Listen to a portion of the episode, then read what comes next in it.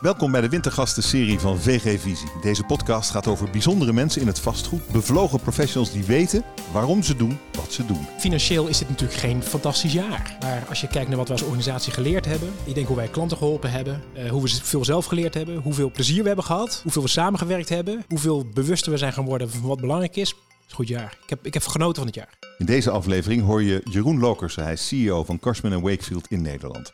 Fijn dat we elkaar spreken. Leuk. Hartstikke leuk. Um, jij zwemt dus elke dag in de Nieuwe Meer hier vlakbij? Ja, eigenlijk elke ochtend zelfs. Als ik wakker word, dan is het eerste waar ik aan denk is van wat is de temperatuur buiten en is het nog lekker zwemweer? Vorige week was het één graden. Ja, en er lag ijs op de steiger. En toen ben jij gaan zwemmen? En ik heb ervan genoten. Echt waar? Ik heb ervan genoten en ik heb me de hele dag energiek gevoeld. Is, waar, waarom zou je in ijskoud water springen? Nou, de belangrijkste drijver was eigenlijk dat ik dacht dat het goed was om immuniteit op te bouwen. En als je dan eenmaal zwemt, dan denk je van dit is wel erg verslavend. Lekker, moet ik vaker doen. Ja, maar wat is er lekker aan ijskoud water? En dan ook nog zwemmen, niet even erin en eruit, maar je zwemt dus ook. Nou, met alle plezier daag ik je uit om even mee te gaan. Nee. En dan zal je direct ervaren hoe lekker dat is. Nou, ik, ik neem het van je aan. Um, het, het gaat je volgens mij goed. Je was vastgoedman van het jaar twintig twintig vanwege je poging om een brug te slaan tussen retailers en hun huisbaas in de coronacrisis. En vanwege het idee van het anderhalve meter kantoor. Eervol, mooi. Denk ik dan, toch? Ja, dat is het zeker. Mm. Het is heel fijn als het gezien wordt wat je doet en wat je probeert te bereiken. En uh, dan is dat heel bijzonder om dat zo uh, breed te horen. Krijgt het uh, anderhalve meter kantoor veel navolging eigenlijk? Nou, ik denk dat eigenlijk elk kantoorgebruiker daarover aan het nadenken is. Inmiddels van hoe kan je het nou veilig inrichten en hoe kan je veilig aan het werk met ja, maar deze situatie. Maar je hebt het al bedacht. Het is bedacht. Wij delen dat met iedereen. Wij willen ook de wereld inspireren. Gebruik het ook vooral. En wij willen laten zien dat je zo veilig en goed aan het werk kan. Niet stilleggen de boel. Is het ingewikkeld eigenlijk? Nee. Nee, toch? Nee, vastgoed is nooit pijl, ingewikkeld. Pijl, pijltjes. Oh, oké, okay, les één. Maar je doet pijltjes, je zet de bureaus een beetje uit elkaar en, en je bent er, toch?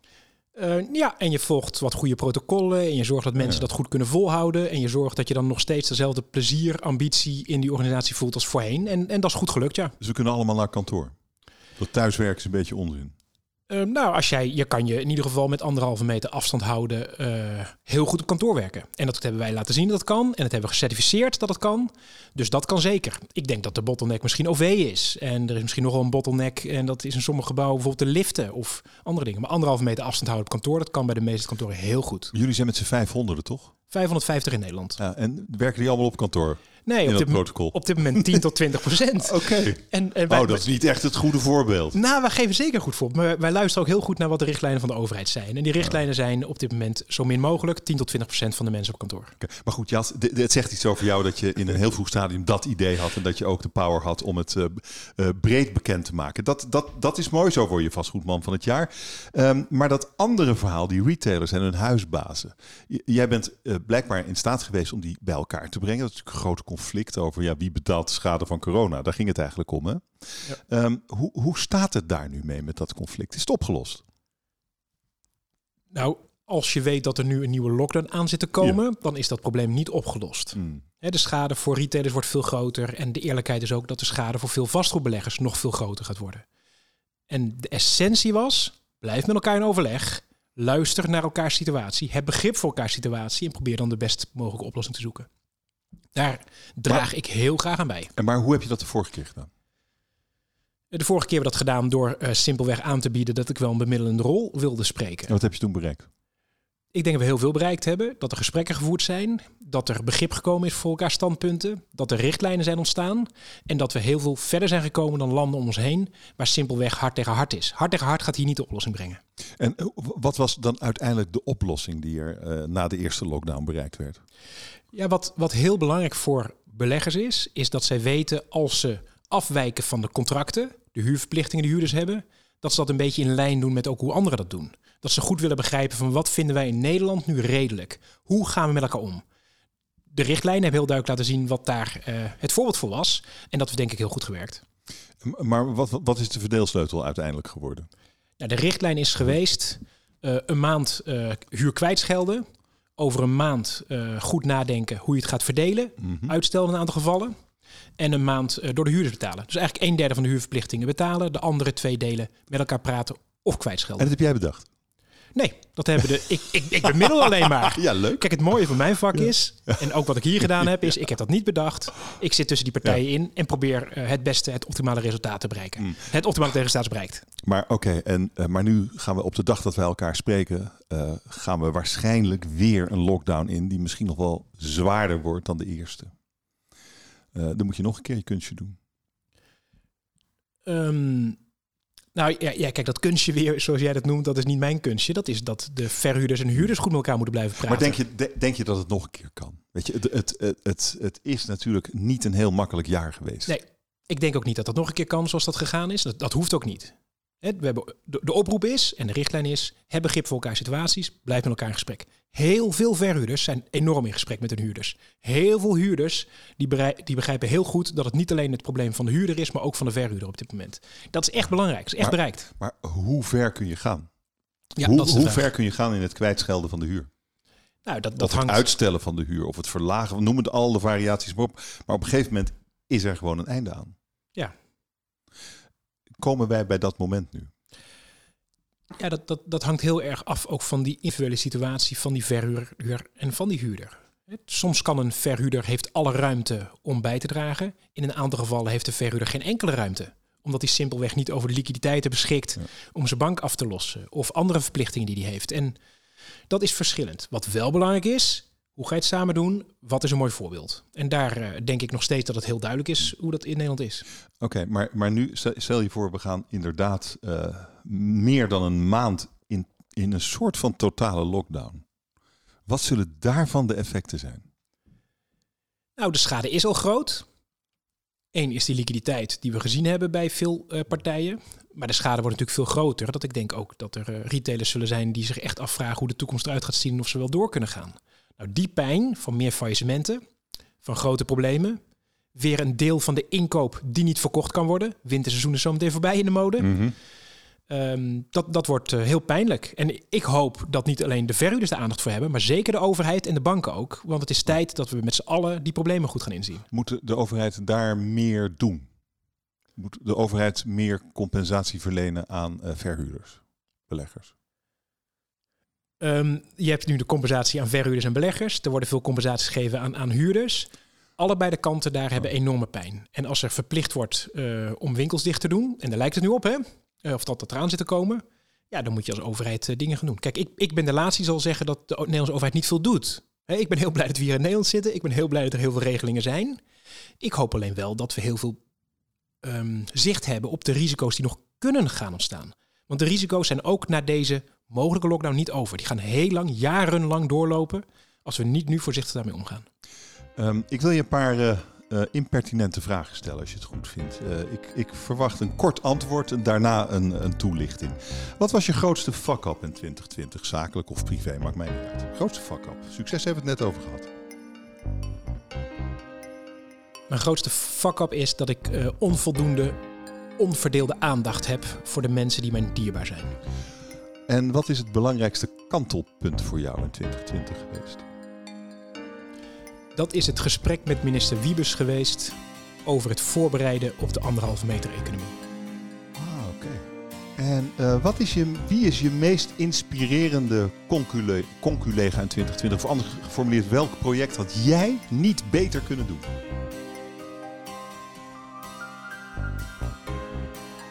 Er zijn een aantal hele mooie ontwikkelingen opgestart in Nederland. Ontwikkelingen waar duurzaamheid centraal staat, die echt bijdragen aan de leefbaarheid en de kwaliteit van een stad. Daar heb ik veel respect voor. Naam? Een aantal hele mooie ontwikkelingen, uh, mixed-use ontwikkelingen, hey, oh, de hey, Valley op de hey, Zuidas bijvoorbeeld. Je meest inspirerende conculega, een mens, een naam? Uh, Coen van Oostrom. Coen van Oostrom. Uh, Oké, okay, dat is, dat is interessant. Je, ben je, slaag jij er trouwens in om, om werk en privé een beetje, een beetje goed in balans te houden? Uh, ik vind dat ik dat heel goed in balans heb. Uh, er zijn wel mensen omheen die dat vinden dat wat minder. Ja, nee, dat we is komen er zo over te spreken, want dat is interessant uh, gezien het antwoord op de eerste vraag. Um, Oké, okay. De grootste fuck-up van twintig twintig. Onvoldoende, onverdeelde aandacht voor de mensen die mij dierbaar zijn. Oeh, dat doet wel pijn. Uh, dat doet zeker pijn en ik denk dat ik me daar heel bewust van ben en dat ook probeer beter te doen. En ik vind het blijkbaar moeilijk om uh, uh, dingen naast elkaar te doen. En dan de, daarin um, los te laten wat, uh, wat op mijn werk heel erg belangrijk is. En ja, dat probeer je beter in te richten. Door daar uh, bewust van te zijn. En hoe doe je dat dan? Nou, die telefoon is een heel vervelend apparaat. Hè. Ik voel dat ik toch een beetje verslaafd ben om te lezen wat voor e-mails er binnenkomen, wat voor berichten er binnenkomen. Maar dat ding toch wegleggen helpt daar wel in, ja.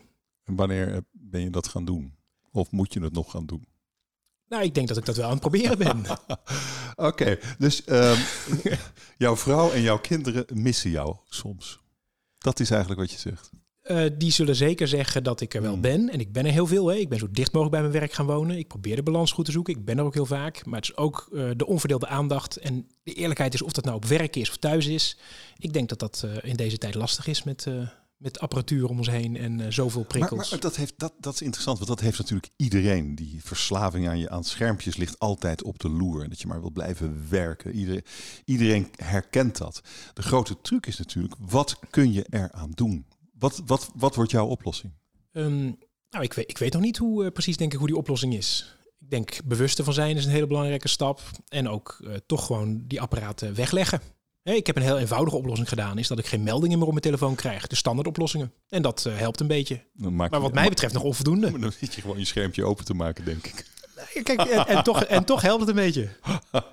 Het belangrijkste kantelpunt in twintig twintig was voor jou het gesprek met minister Wiebes over de anderhalve meter samenleving. Waarom? Omdat dat wel de start is geweest uh, van de organisatie van niet stilzitten, maar volle actie, die organisatie inrichten, zodat we goed met elkaar kunnen doorwerken. De schade proberen te minimaliseren en de wereld veiliger te maken. Die stap is wel echt heel belangrijk geweest. En waarom uh, heb je daarover gesproken met Wiebes?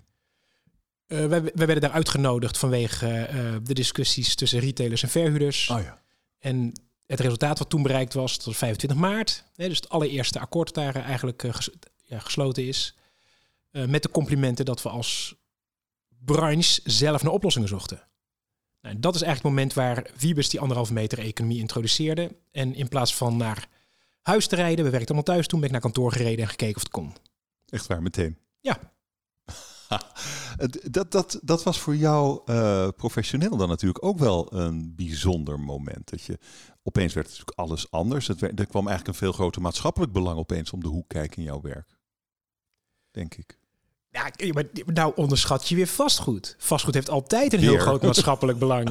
Nou ja, oké, okay, dat, dat, daar wil ik natuurlijk niet van afdoen. Nee, dat begrijp ik ook wel. Maar ik, ik bedoel eigenlijk dat je, als je geconfronteerd wordt met zo'n situatie... je zit bij de minister te praten, je hebt... De, uh, en, uh, uh, uh, dit gaat echt iedereen, echt iedereen aan. Een crisissituatie waarin je dan... Nou ja, probeert je rol te vinden. En jij vindt die dan. Zo is het. Dat is toch interessant? Ja, dit, dat is interessant. Ja. Hè? En ik heb heel, drie... drie duidelijke prioriteiten gesteld. Prioriteit was één. Ik dacht dat de grootste problemen zouden ontstaan bij de middenstanders in de retail. Daar komt dan dat, dat retailakkoord uh, uit, of in ieder geval de bemiddelende rol. Hè. Dat is, heeft niks met mijn werk te maken. Dat doe ik graag, omdat ik denk dat ik daaraan kan bijdragen. Zo gaat het. De tweede is, wij wilden de wereld weer snel en veilig aan het werk hebben.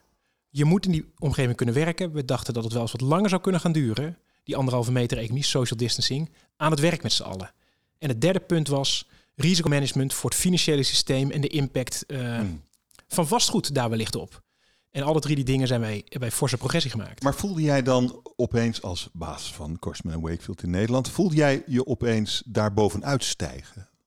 Deed het iets met jouw professionele uh, zelfbeeld? Nee, ik doe het altijd zo. Nou, maar er is nog nooit een coronacrisis geweest. Nee, maar er zijn wel onzekerheden. Ik vaar gewoon met onzekerheden op de manier zoals ik altijd vaar. Dit is voor mij een onzekerheid. Hmm. En uh, dan, dan uh, probeer je te kijken waar risico's liggen. En dan probeer je te kijken daar zo goed mogelijk op voor te bereiden. Nou, dat hebben we gedaan. Ja, het klinkt heel simpel. Maar ik, ik denk ook dat het best wel simpel is. Ja, oké. Okay. Um, weet je, weet je waarom ik dat zo duidelijk zeg? Uh, het, het is volgens mij heel simpel. De vraag is, doe je het? En hier met dat six feet office concept, dat is geen rocket science, maar het was wel het eerste kantoor in de wereld waar social distancing geïmplementeerd was. En dat komt omdat je met een team van mensen de rust hebt, het vertrouwen hebt, gaan we dit echt doen, ja of nee? Gaan we nu zorgen dat wij dit snel gaan neerzetten, in dit geval, zodat onze global C E O dat um, kan presenteren in zijn interviews die hij met C N B C in Amerika heeft. Dat hebben we gedaan. En, en als dat dan lukt, is dat natuurlijk hartstikke leuk. En dat heeft hij gedaan. En het heeft ook navolging gekregen over de hele wereld. Volgens mij is het ook over de hele wereld bekroond, het concept, het aanvankelijke idee, toch? Ja. Dat is toch leuk? Ja, dat is hartstikke leuk. Maar daar werk je ook natuurlijk voor. Jeroen Lokers. Ja, dan, dan spreek je het nog goed uit. Wereldfaam. Nou ja. Nee, dat is een team van mensen. En ik vind het ja. leuk dat het aan Cushman en Wakefield hangt. Dat wij daar mm. iets gedaan hebben wat, wat impact heeft. En, en, en, en heel simpel. Dat is inderdaad wat je wilt. Je wil impact hebben. En dan zeg je, je meest inspirerende conculega in twintig twintig is Coen van Oostrom. Ja. Waarom? Nou, ik vind dat hij een hele duidelijke lijn zoekt van hoe hij uh, met het ontwikkelen van gebouwen echt dingen probeert te verbeteren. Ik vind het ongelooflijk knap hoe hij de marketing daarvan weet in te zetten en te benutten. Uh, hij zal ook uh, de duurzaamheidsaspecten gewoon doen om geld te verdienen. Uh, dat waardeer ik. Hij zet die projecten voor, hij is daar vernieuwend in. En hij weet als eerste uh, ontwikkelaar misschien wel in Europa, in de wereld, heel duidelijk dat merknaam van zijn ontwikkelbedrijf te hangen aan die gebouwen. Dat is gewoon heel knap. Heel knap. Um, het lijkt erop dat uh, twintig twintig voor jou een goed jaar is geweest. Goed is altijd een hele moeilijke uh, beoordeling. Hè? Financieel ja. is dit natuurlijk geen fantastisch jaar. Hè? Voor, voor niemand niet. Maar als je kijkt naar wat we als organisatie geleerd hebben. Ik denk hoe wij klanten geholpen hebben. Uh, hoe we veel zelf geleerd hebben. Hoeveel plezier we hebben gehad. Hoeveel we samengewerkt hebben. Hoeveel bewuster we zijn geworden van wat belangrijk is. Is goed jaar. Ik heb, ik heb genoten van het jaar. Maar weinig transacties, dus weinig werk, onzekerheid, uh, allemaal moeilijk. Het, het, het, het, en hoe, hoe erg was het als je naar de cijfers kijkt qua omzet? Ja, wij, wij zijn beursgenoteerd. Dat is moeilijk om daar echt antwoord op te geven. Ja. Uh, wij, um, als je kijkt naar omzet van het jaar daarvoor, is het ongeveer een daling van iets minder dan twintig procent. Nou, wij hebben bewust geen nauwsubsidie aangevraagd. Wij vonden dat andere bedrijven het harder nodig hadden. Wij hebben dus ook niet nodig gehad. En van dat perspectief gaat het natuurlijk goed. Wat, wat doet de corona met de waarde van vastgoed eigenlijk? Ja, dat, dat is iets wat ons elke dag bezighoudt. Ja. Uh, waar wij uh, rapporten over schrijven, waar we klanten over adviseren. Waar wij merken dat dat van links naar rechts schiet met de raarste scenario's. Ik geloof erin dat je uh, dat zo analytisch mogelijk moet aanpakken. Verschillende scenario's moet proberen uit te werken. En de klanten moet meenemen in welke scenario's zich kunnen ontvouwen. Nou, een van de scenario's die zich zou kunnen ontvouwen, die wij dus ook modelleren, is een nieuwe harde lockdown die er nu morgen aan lijkt te komen. Ja. En wat, wat gaan we daar dan van zien? Je hebt het allemaal uitgerekend. Jij, jij weet wat daar de financiële consequenties van zijn. Ja, ja, er zijn wel heel veel onzekere factoren, als ik eerlijk ben. Maar wij kunnen wel inschatten wat het betekent bijvoorbeeld voor hoe leegstand eruit gaat zien. Wij kunnen inschattingen maken van hoeveel faillissementen we mogelijk verwachten.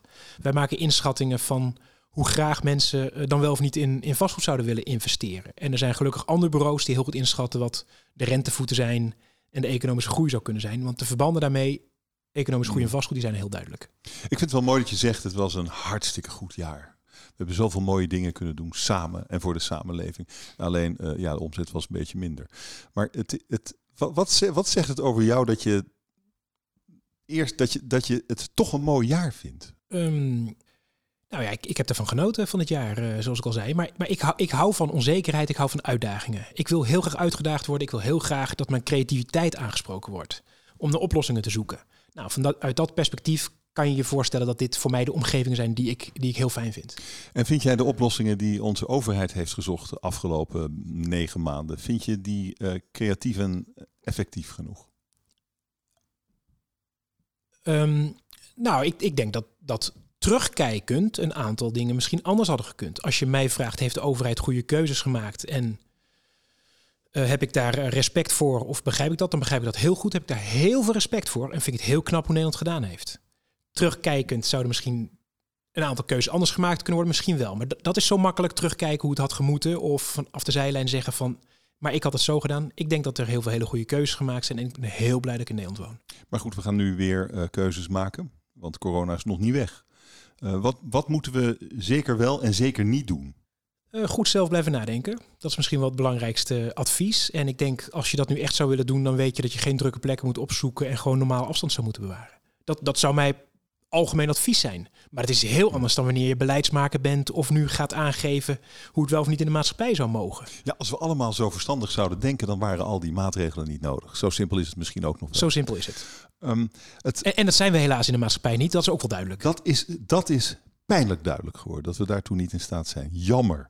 Ja. Um, het kantoor. Uh, we zien het kantoor.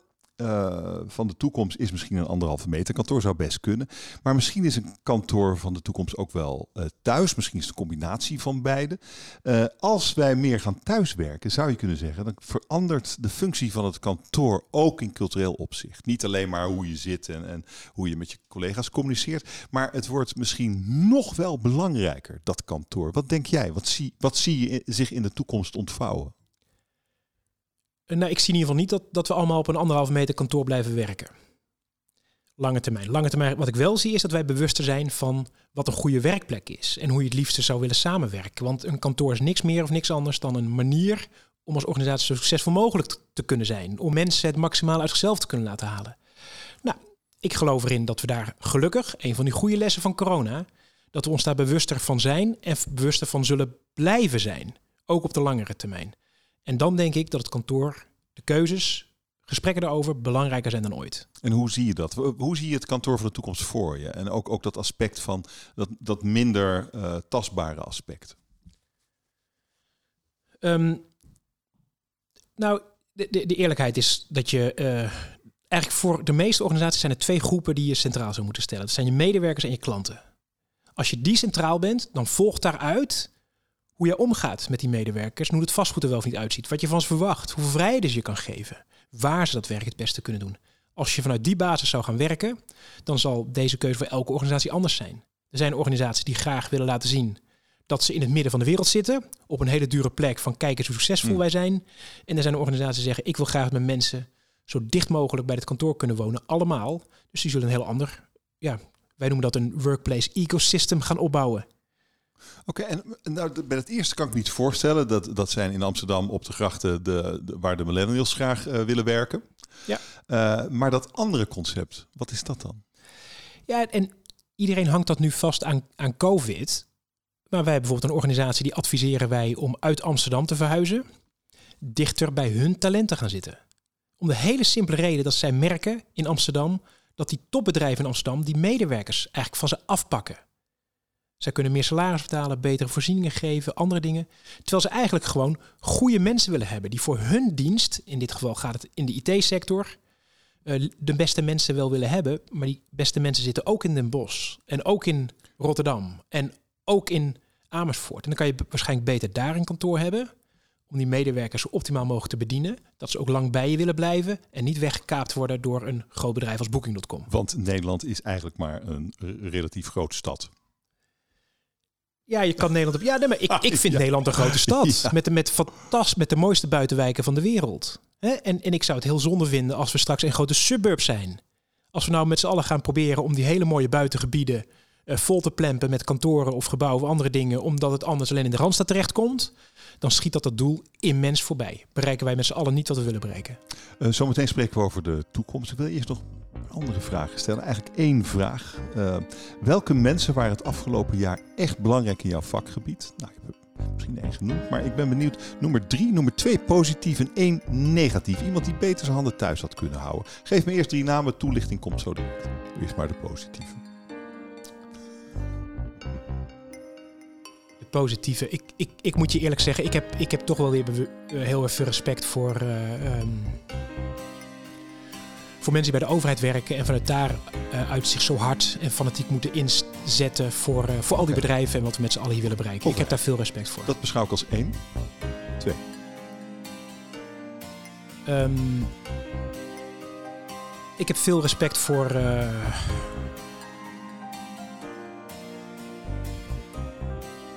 voor de banken en het moeilijke vaarwater waar ze in zitten. De grote onzekerheden die er bespelen, hoe ze als okay. banken daarop in moeten spelen, hoe ze dat moeten inrichten. En dan één negatief. Ik heb uh, niet veel respect voor mensen die uh, verder polariseren. En ik vind dat er veel te veel gepolariseerd wordt. Okay. Overigens gebeurt dat ook vanuit de overheid. Uh, maar het verder polariseren en het niet uh, uh, verschillen van inzicht kunnen overbruggen, dat vind ik wel een, een, echt een probleem. Interessant, komen we op. Eerst die overheid. Je zegt veel respect voor de overheid. Uh, en daarbinnen, noem daarbinnen dan eens een naam. Uh, ik heb veel respect voor Jacques de Win. Die uh, uh, probeert, dus een van de uh, betrokkenen bij dat retailakkoord, die vanuit zijn rol, vanuit die overheid, daar probeert uh, een bijdrage aan te leveren. En wat heeft hij dan zo goed gedaan? Uh, hij laat heel duidelijk de betrokkenheid zien van de overheid. Hij laat heel duidelijk zien dat hij wil meedenken. Hij geeft heel duidelijk aan dat er begrip is. En er wordt heel duidelijk geprobeerd om naar nieuwe wegen te zoeken van hoe kunnen we zorgen. Gaat een stap hoger dan het acute liquiditeitsprobleem. Dat die binnensteden, dorpen en wijken ook de komende jaren sterk blijven. En daar, ja, daar wordt nu gewerkt aan een, uh, een programma om daar echt, echt een concrete bijdrage te doen. En het, het, dat toont ook weer aan, en we leren het misschien ook in die coronacrisis wel, dat, dat een sterke overheid eigenlijk best belangrijk is. We waren een beetje dat, dat idee misschien een beetje kwijt. Dat concept van een overheid die zich om het algemeen belang echt bekommert. Ja, ik, dat gaat misschien wel geloof ik verder dan ik het zelf uh, zou zien. Maar wat ik wel cruciaal vind, na een aantal decennia waar je heel veel kon delegeren en op een lager niveau kon neerleggen, denk ik ook dat we nu tegen een aantal vraagstukken aanlopen die juist op een centraal niveau opgepakt en opgelost ja, zouden moeten worden. De, de woningmarkt is een simpel voorbeeld. Er moeten een miljoen woningen gebouwd worden. Waar gaan we dat doen? Ja, woningmarkt. Is dat misschien fijn als een Rijksoverheid een paar plekken aanwijst? Ik zou heel graag veel meer regie op de ja. woningmarkt willen. En niet, niet alleen op dit stuk van de woningmarkt, ja. niet alleen op de nieuwbouw, maar ook op hoe je omgaat met onze hele belangrijke sociale woningvoorraad. En dan zeg je de banken. Je hebt respect voor de banken. Uh, omdat die zich uh, misschien nu eens van een vriendelijker kant hebben laten zien. Bedoel je dat? Nee, dat, dat bedoel ik niet eens. Dat, dat doen ze denk ik wel. En ik, ik ben het er wel mee eens ook dat ze uh, in die vorige financiële crisis misschien wel een van de oorzaken waren van het probleem. En nu een onderdeel van de oplossing. Dat is een mooie rol, een fijne rol ook. Maar ik denk ook dat je realistisch moet zijn. En de transitie die we als maatschappij in zitten, die vierde industriële revolutie die op gang komt, de impact die dat heeft op banken, die, die is enorm. Dus de banken hebben enorme vraagstukken op een bordje liggen. Dat is gedeeltelijk toezicht. Dat komt nu de laatste dagen elke dag denk ik in het nieuws. De tweede is disruptie. Andere partijen die ook gaan bankieren. Wat betekent dat voor onze concurrentiekracht, voor onze marges, voor hoe we geld verdienen? Uh, en dan de derde, de onzekerheid van COVID en de problemen die bij al hun klanten, bij, nou dat is niet waar, bij heel veel van hun klanten gaan ontstaan. Die combinatie van factoren, dat lijkt me heel ingewikkeld. En ik vind het dan ook heel mooi om te zien dat zij onderdeel zijn van die gesprekken, onderdeel willen zijn van die oplossingen. Mm. En ik ook kan zien dat ze zich inspannen om te kijken hoe zij die oplossingen kunnen vinden. Want, want de onzekerheid uh, bij de bankensector is in ieder geval groter dan dat die bij ons is. En dan noem je, tenslotte noem je een grotere, hele grote maatschappelijke beweging, de polarisatie die we zien. Uh, hoe... hoe Hoe, hoe kom je daarop? Wat, wat valt jou op in twintig twintig? Um, nou ja, het, het, kijk, het is niet alleen in twintig twintig. Maar ik merk dat wij in Nederland moeite hebben om een discussie te voeren waar we balans zoeken tussen sociale en economische aspecten. Het gaat of alleen over economie of alleen over sociaal. Geef eens een voorbeeld. Uh, woningmarkt. Amsterdammers van de Amsterdammers. Je moet kunnen blijven wonen waar je woont. En er wordt voorbij gegaan aan de situatie of dat straks nog wel of niet betaalbaar is. Uh, duurzaamheid. Uh, woningen moeten allemaal vergroenen. Uh, duurzaamheid moet hoog opgevoerd worden. Ik vind dat dat niet hoort te gebeuren ten koste van de uh, zwakste in deze samenleving. Als jij moeite hebt je huur te betalen, dan moet die huur niet omhoog gaan, omdat wij met elkaar besluiten dat die woningen duurzaam moeten worden. Nou, dit zijn, ik denk dat er heel veel van dit soort voorbeelden zijn. En hoe, hoe ontstaat daaruit polarisatie?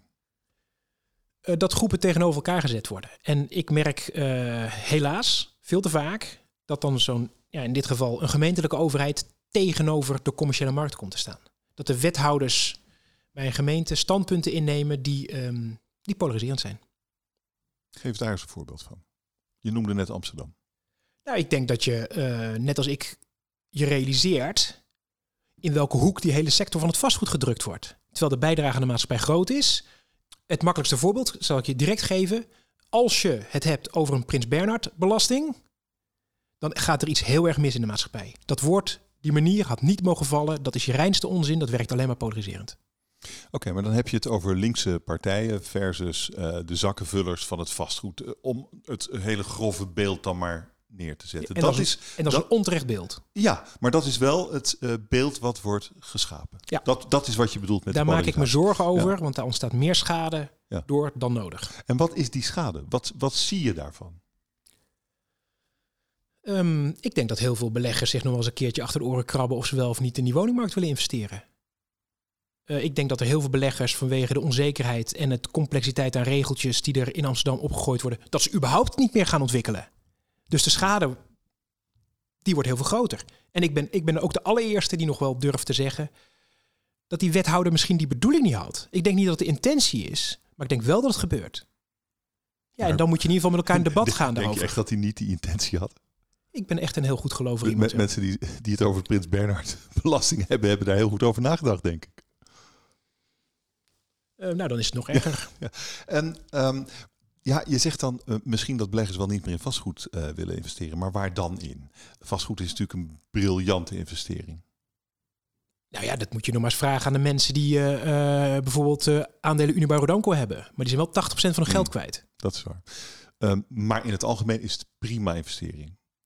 Het is een lange termijn investering. En de vereiste daarbij is natuurlijk ook dat die omgeving, die overheid, sterk en betrouwbaar is. Niet regeltjes halverwege veranderd.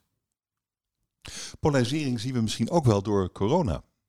We, we, we, je ziet het vooral op de social media natuurlijk enorm. Maar het, het komt ook gewoon op straat. De demonstraties voor de Tweede Kamer. Mensen die kinderverkrachter roepen tegen politici. Uh, omdat ze op internet hebben gelezen. Nou ja, al de flauwekul die je daar kunt vinden. Uh, is dat ook iets waar je je zorgen over maakt? Die bredere maatschappelijke tendens die ik beschrijf. Ja, ik denk, ik denk dat het pre-COVID al een situatie was. Hè. Dat is denk mm. ik wel een bedreiging in, uh, in, in de maatschappij voor de leuke en plezierige manier van leven in Nederland. Uh, ik denk dat COVID een aantal dingen versnelt. Het legt een aantal dingen plat, maar het versnelt ook een aantal mm-hmm. uh, dingen. Dus mm-hmm. het boos worden op elkaar, het korte lontje wat we merken.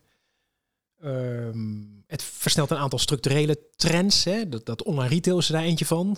De gedachte dat je je werk eigenlijk overal kan doen. Hè. Fantastisch om hier een uh, interview te hebben. Niet aan jouw in de keukentafel. Studio, aan ja. mijn keukentafel. Ja, ja, hè? Dat is, dat is dezelfde soort voorbeeld als ja. waar kan je werk doen. Uh, en wij hebben nu een gesprek wat veel beter is dan wanneer we het over schermpje hadden gedaan. Dan hadden wij een ander gesprek gehad. Zeker. Ja, en ik vind dat heel boeiend. Dus een aantal dingen versnellen, een aantal dingen vertragen.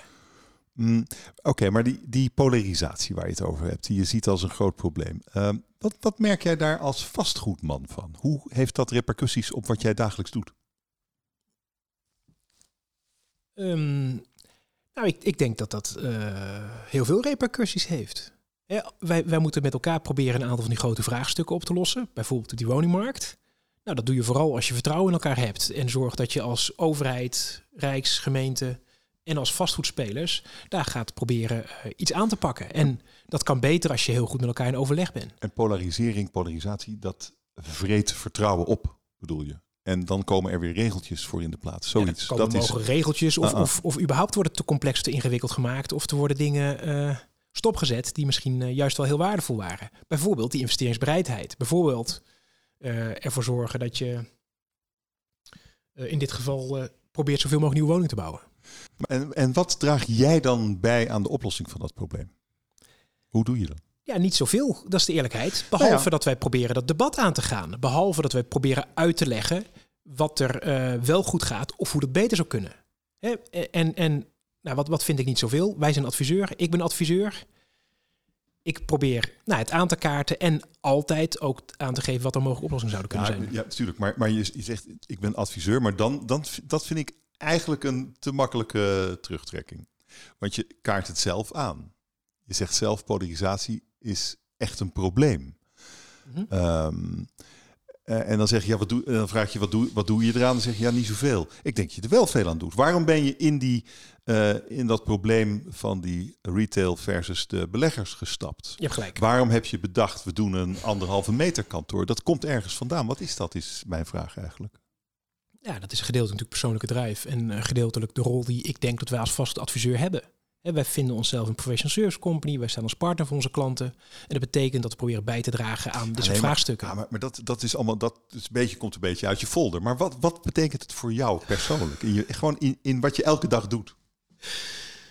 Nou ja, kijk, ik, wat ik elke dag doe... Ik, ik heb al gezegd of er nou COVID is of niet. Ik word daar niet anders van. Ik doe dezelfde dingen daarvoor nee, maar, als nu. En, ja, maar je ziet een heel groot maatschappelijk probleem. Ja. Je benoemt het ook als een heel groot ja. probleem. En, en ik probeer er wat aan te doen. Ja, en mijn vraag is wat?